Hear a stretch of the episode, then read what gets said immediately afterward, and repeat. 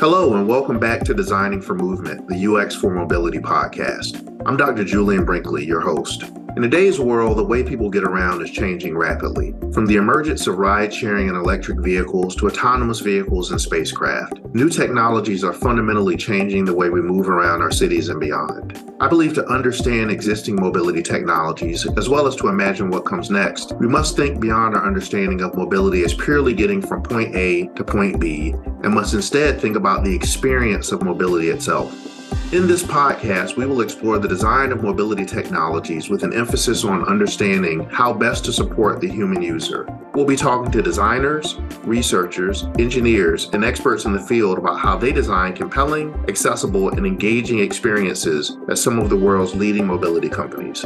So, whether you're an industry professional, an educator, or just someone with a passion for mobility, design, UX, and technology, this podcast is for you. Let's get into it. Welcome to Designing for Movement, the UX for Mobility podcast. Joining us today is Chet Schmid, a dynamic and innovative UX UI designer currently working at Wheels Up, a leader in the aviation industry. Chet is known for a thoughtful, disciplined, and systematic approach to UX design with a focus on overcoming challenges and designing solutions that enhance the user experience. He has a knack for identifying opportunities within problem spaces and leveraging data to inform design decisions. Welcome, Chet, and thank you for being on Designing for Movement. How are you doing today? I'm doing well. Thanks for having me. Look forward to the conversation. Wonderful, wonderful. Let's jump right into it. So, could you share a little bit about how you initially became interested in UX design? And what led you specifically to specialize in the mobility aviation sector? Sure. So, back in college, there was a budding entrepreneurial program at the university that I attended. I actually went to Fairfield University in Connecticut. There was a budding entrepreneurial program, which I jumped on. I was very excited about it, got close interactions with a number of the professors there, and then was able to, you know, work within the system and push for a business plan competition. So during that business plan competition, which I helped form and deploy, I also competed in it. And there I was working on an idea that I had, which was a basically a college version of TaskRabbit, where you had verified students of the college and you can provide a way for college students to seek employment within their local community. So I was really involved with that and really tried to do everything from designing the website, build web development, writing the business plan, really just try to do everything. But by doing that, I really gravitated towards, you know, the actual design aspect, really interested in the way that people were using the website that I had built and just constantly looking to improve that because in my mind that was the most effective way to have an impact on a business and the thing that I was running and was really connected to the results that came out of you know that constant improvement of the user experience on the website. So that really got me interested in user experience design. Yeah i mean that's really interesting. I find that you know people come at discipline really from a variety of different backgrounds. So it's always interesting to really hear how people got started on this journey. In some cases i find that it's either you know exposure to UX, UI design in academia, exposure to research, like perhaps at a company. So it's just interesting to hear about that, how that really occurred. Yeah. So I would expand on that, you know, just for anyone who's looking to get into the UX space. I started out like that's where I got interested in during that competition. But my career path actually started. I attracted the attention of a local software company, it was an event planning software company for my ability to present. So I was recruited there to be a salesperson. But as a salesperson within a software company, you have a lot of contacts with their user. You're following up, making sure they're happy. And then you hear a lot of complaints. And that was my introduction to the UX team and UX as a practice.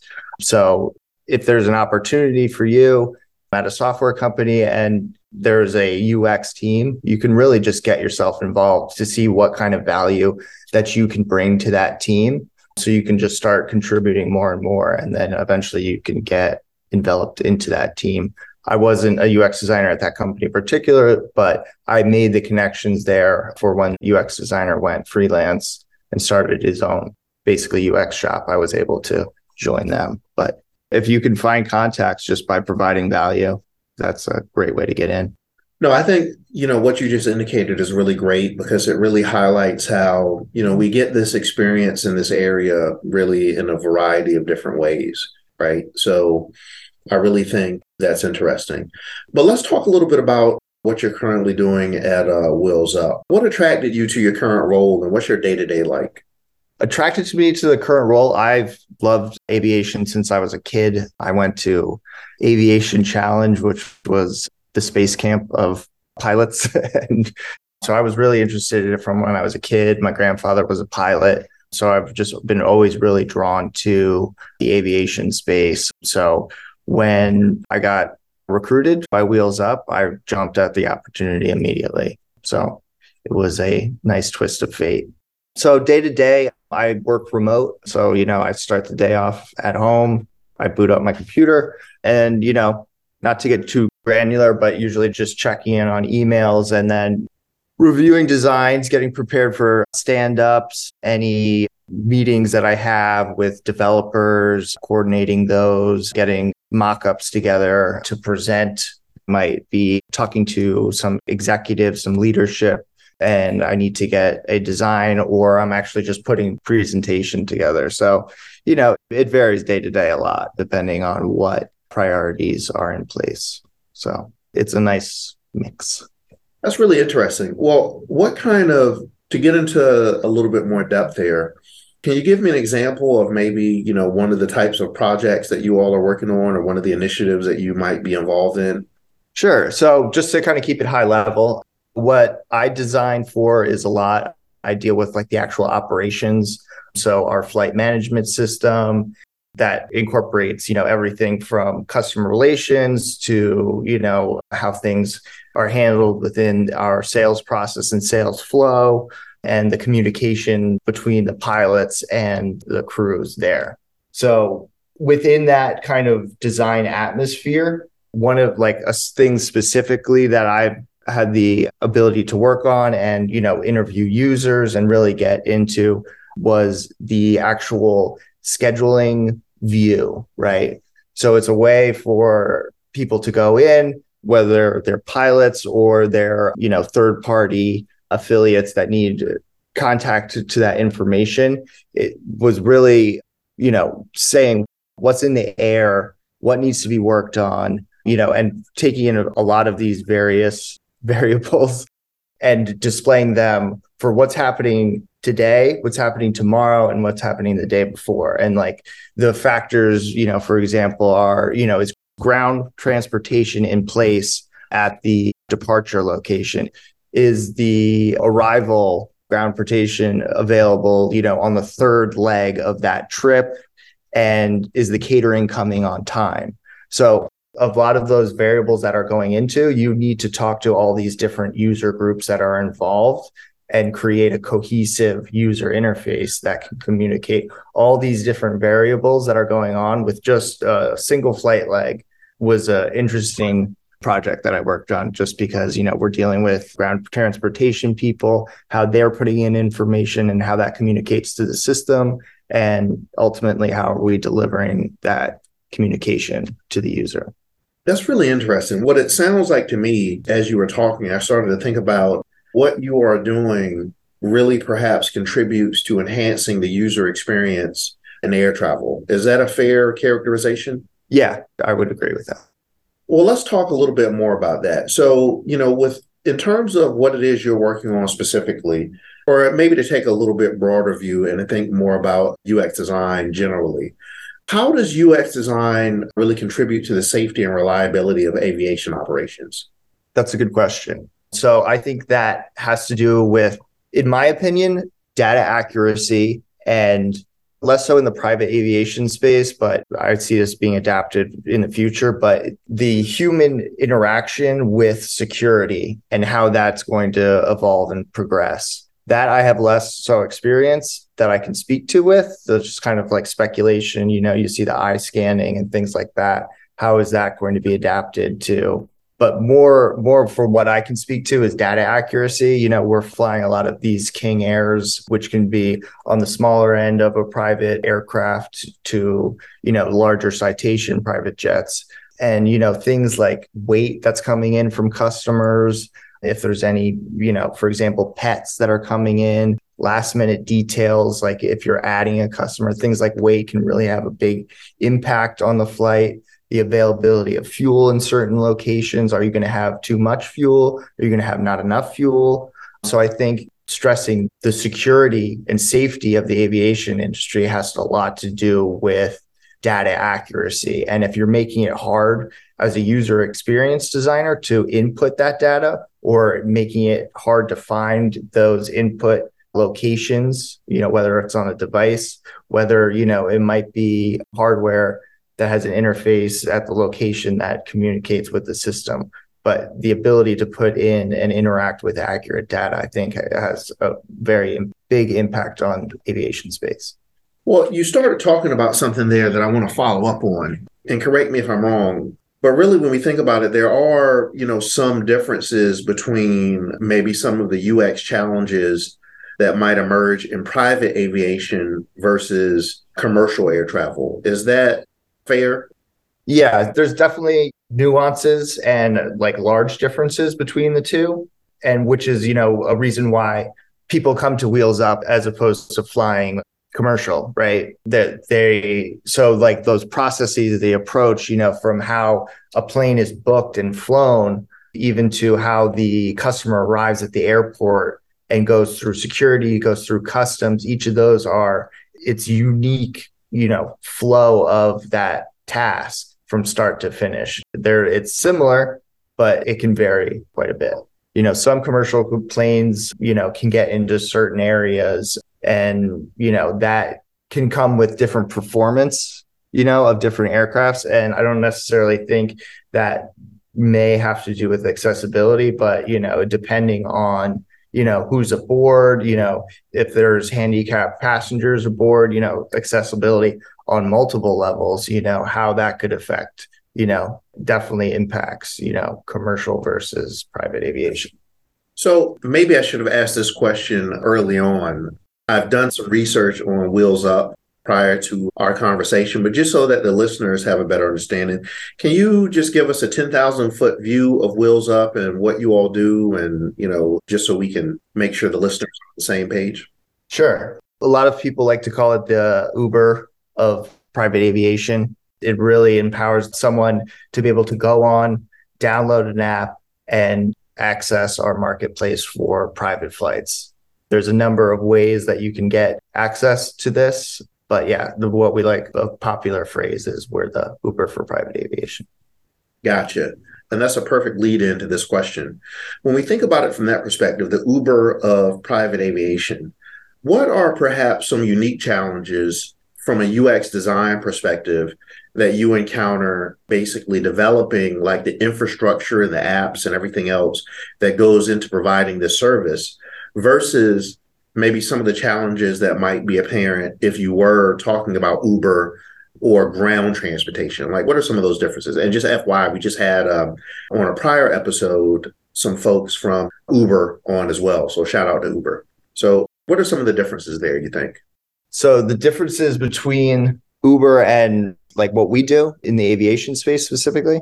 Well, what I'm thinking is with the UX research process, differ, you know, because I would imagine that the user of Uber, right? So we think about people in an urban environment, perhaps. I'm a frequent user of Uber. Whenever I travel, I always use Uber. So I, I frequently use it. I find it works really well in urban areas or areas where there's a certain population density. But I would imagine that the type of research you need to do, and I don't know that this is true, so correct me if I'm wrong, but I would imagine that the type of research that you need to do, the demographics of the user, you know how you approach design like some of the design principles that you're bringing to bear might be a little bit different if you were designing for uber and ground transportation versus what you're doing with private aviation right? Because i would imagine the way i imagine it does that make sense? Yeah so as opposed to uber right and all respect to uber and what they do is aviation is its own unique thing, right? With aviation, you don't have drivers, you have pilots, you have, you know, navigators, you have tower control, you have ground crew, things like that, all which are ultimately a part of our operation, right? And you have, you know, pilots who are very specialized and take many hours to become a pilot, right? It takes many hours to be one of our like highly proficient mechanics. So it takes a lot of qualifications, right, to get in the door in the aviation space. It takes a lot of dedicated, hardcore people who love aviation. Like our whole UX team is, we love, we're all aviation enthusiasts to a, a scary degree. So we're very passionate about what we do. So, one of the benefits that we have as an organization, as opposed to Uber, and maybe not as really as opposed to Uber, but we have the ability to access, you know, our own talent group, our own employees to the point where we've brought in, you know, operations people who are, you know, in the operations dealing with coordinating flights, things like that, and brought them into the product space. So what we're able to do with those people in our product space who have been kind of naturalized the wheels up infrastructure and the aviation space also you know pulling other experts from the aviation space. And as a ux designer i'm able to really pull in from that extreme level of expertise from you know a pilot who you know one of my product managers she's a pilot. She has been with wheels up from the ground up. So she has a ton of experience as like a pilot I have other product managers who are, you know, they came from, uh, like I said, our operations. So we really have the ability to conduct research in a very fast and effective manner, which really brings us down to a point where we're a being designs a lot quicker than I feel that than other organizations. Yeah, that makes sense. But that raises another question. So you know, obviously you have these domain experts, right? Whether we're talking about pilots or whether we're talking about mechanics, these are all, you know, the people you all are hiring are all, you know, experts in terms of what it is they do. So I would imagine you have, you know, and just given the nature of the technologies that you're working on, you have this range of, you know, kind of expert stakeholders, right? You have this range of stakeholders that you're attempting to design for and you're doing research to support that design activity. So in thinking about that how do you actually balance the needs of these dis- different users such that you know your mechanics flight crew pilots etc are their needs are really being addressed when designing aviation solutions? Like how are you balancing you know the are there trade-offs that you have to basically look at? Are you weight you know one stakeholder group over another in terms of their perspective? Like how do you approach that really? So we iterate and deploy very fast right? So what we kind of prioritize is you know what is holding up basically the flow like where are the dams that are holding up our stream right? And we're in constant communication with our operations people and we're able to take you know the temperature of you know their operations whether it's you know anecdotal in research environments or analytical situations where we can really talk to them and see you know not only where they're having problems within their workflow but we can also see you know, what evidence there is to back that up and assess priorities, right? Because if we necessarily want to address the loudest person in the room, we want to make sure that, you know, this, you know, we can assess priorities, you know, by backing up with data and tying it to business objectives and business outcomes. So it's very much a living, breathing process, but it's really, you know, getting a synchronization of all those elements to assess priorities. That really makes sense to me. And what it sounds like is really trying to get a good understanding of user needs is really critical to what it is that you're doing. Can you share some strategies or techniques? You know, maybe there's a specific research approach that you found that has been uh, really effective. But, you know, what type of strategies and techniques do you use to try to make sure that you're keeping the needs users needs and you know what they need from your system from what you're designing really at the forefront of your design process yeah so that's an interesting question right and i like to think of it as a basically approaching a stand up or a meeting is you as a designer are there as a lawyer to advocate for your users, right?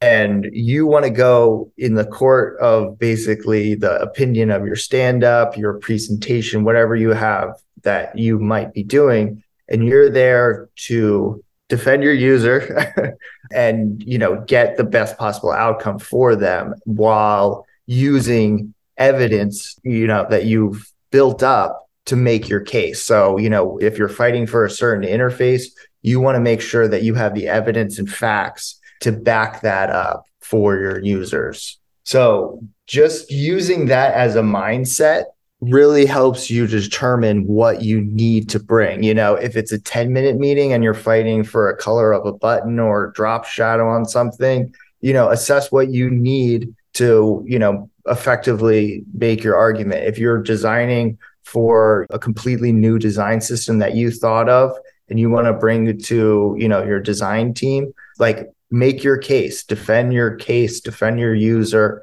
and the rest of it will fall into place. So given whatever situation, whatever time frame you have, you can adjust your strategies to make, you know, to defend your user client.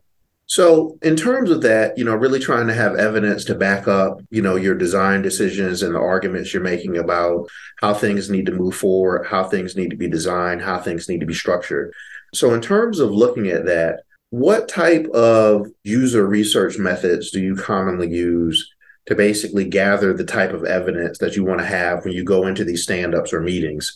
When you go into those meetings to try to make a case for, you know, why this button needs to be a specific color or why this layout is preferable versus another layout or things of that nature. Are you doing interviews, focus groups? Are you doing Yeah, we do a lot of prototyping with you know user walkthroughs asking questions and getting feedback that way. So a lot of what we do is you know we can design a number of interfaces and you know given a certain task flow we're you know asking them to articulate their thoughts and getting you know in some cases we might not do that in terms of speed but a lot of just getting it in front of the user, you know, whether it's a couple of iterations, you know, a lot of prototyping, getting those prototypes in front of users and getting feedback from them there, making it quantitative and then, you know, assessing certain you know, whatever we're testing, right? Does button A perform better than button B? You know, H2 better there, or is it an H1 kind of thing? So, you know, at a high level, really just relying on those user interviews as they're using the prototypes.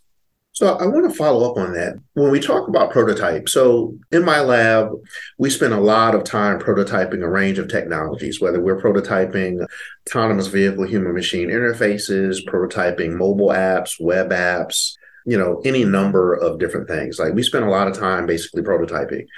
And what I have found just through conversations with people in a variety of different industries, so people who are working in automotive, social systems, et cetera, is that the way prototypes are basically built and what a prototype looks like is oftentimes wildly different depending upon you know the specific use case or the specific industry that we're talking about oftentimes i find that automotive prototypes you know a lot of times if you're developing something that's an automotive human machine interface or some sort of automotive system a lot of those prototypes tend to be really tangible right? So there'll be a digital component, but typically there's also uh, buttons, knobs, other tangible type controls that you can interact with potentially. Whereas in other in other areas like prototyping social systems, maybe it's a purely digital prototype, maybe something that you use Figma with or what have you to prototype or some other tool. Can you talk a little bit about, you know, what the prototypes that you're designing, what do they look like, what do they consist of, and basically how do you build them? Like what kind of tools are you using to basically build these prototypes? Yeah, so it's pretty straightforward. We're building prototypes on Figma creating those prototypes, deploying them, you know, via a link. And depending on, you know, the speed of what we're trying to access, or we might deliver it directly on someone's phone, on someone's tablet, and have them use it that way. Sometimes if we can get them in a test environment, oftentimes we can access, you know, our operations people. So for me particularly designing for internal things like we have easy access to our users so we can do a lot of you know over the shoulder kind of interviews. Or you know we can deploy a clickable prototype because you know given our internal facing operations well, a lot of what we do is on a desktop anyway. So it's kind of the perfect environment, especially for what I design. It's a lot of it is just on a desktop where, you know, designing for operations people and it's right there. But yeah, we use a variety of those techniques. Interesting. You know, I find that many companies and industries are using Figma as well. So that's really interesting. So, slight pivot. Could you talk a little bit about a project that you worked on at Wheels Up that you feel had a significant impact on improving the user experience, whether that's you know, from an operations perspective for pilots, mechanics, et cetera. But just some project that you worked on that you feel like personally, this has had a tangible impact on improving the user experience. Yeah. So again, just kind of keeping it high level, I would say something that I'm particularly proud of is the ability to integrate and deploy notifications within workflows because you know considering the user experience you know, a lot of it you have to consider outside the actual interface, especially when you're talking aviation and you're talking ground crews and you're talking communication between, you know, all these different people. Appropriate timing is everything. You don't want to be too early, you don't want to be too late. So, creating a system of, you know, alerts, notifications, things like that that are delivered in appropriate time and are delivering the appropriate information had a measurable impact on improving operations. So it sounds like you learned quite a lot from that project, from basically doing that type of work. Did anything that you learned from what you were doing there in that specific project carry on into other projects? Oh yeah, it's carried on throughout. You know, most projects that we have done now it's like a major consideration of what we're doing as a UX practice, you know, really focusing on bringing people back in, you know, as it pertains to, you know, going back to data accuracy and security, you you want to prompt a user to input data perhaps when it's like fresh in their mind. So, you know, delivering that, you know, a certain notification to engage with the app can prompt higher data accuracy at the time when it's most applicable. So let's talk a little bit about the future. I'm interested in your perspective on because obviously mobility is changing really rapidly, right? Like we have things like Uber, we have, you know, your company more or less an Uber for private air travel. We have emerging consumer commercial space travel, things of that nature. So there are a lot of things changing, right? Where do you see the future of air travel UX design evolving in the next five or 10 years? Where do you go next? Like, what is the next step in terms of like, you know, the evolution? Yeah, I love this question. You know, you had mentioned autonomous vehicles and, and autonomous vehicle system. I think a lot of that could, you know, if you just look at the aviation space right now, you can see just the variety and amount of drones that are out there and how like that drone technology is being adapted to personal flight and personal aviation. You have various VSTOL vehicles, you know, short takeoff and landing vehicles, vertical takeoff ability. The technology that's out there is astounding. So I think, you know, in iterative steps, the future will look like, you know, ordering a personal air transportation to your house, you know, perhaps in like a helicopter fashion that could take you to your destination. But I think a lot of it's going to focus on autonomous vehicles for sure.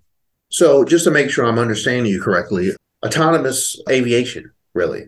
I believe so. And like this has nothing to do with Wheels Up. It's just, you know, too many science fiction movies. But yeah, I think with this emerging technology and as, you know, technology adapts and advance, we could really see that as a possibility. So what that reminds me of, I saw a movie years ago. I think this movie is maybe eight or ten years old. It's a Matt Damon film, and they're science fiction movie, and they basically have these personal vehicles, but they fly and kind of go into space.